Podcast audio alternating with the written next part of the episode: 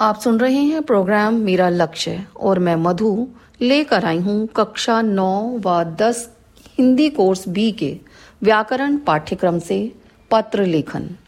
पत्र लेखन एक ऐसा माध्यम है जिसके द्वारा सगे संबंधियों, मित्रों, परिचितों और अन्य व्यक्तियों तक अपने विचार पहुँचाए जाते हैं।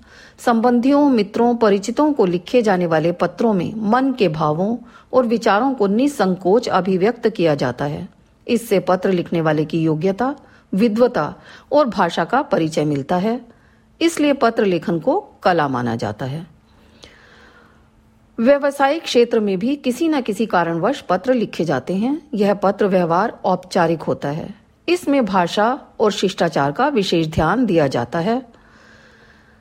श्रेष्ठ पत्र लेखन के लिए कुछ महत्वपूर्ण बिंदुओं का ध्यान रखना बहुत ज़रूरी है। पत्र के माध्यम से पत्र लिखने का उद्देश्य स्पष्ट होना चाहिए। भाषा सरल, स्पष्ट व व्यवहारिक होनी चाहिए।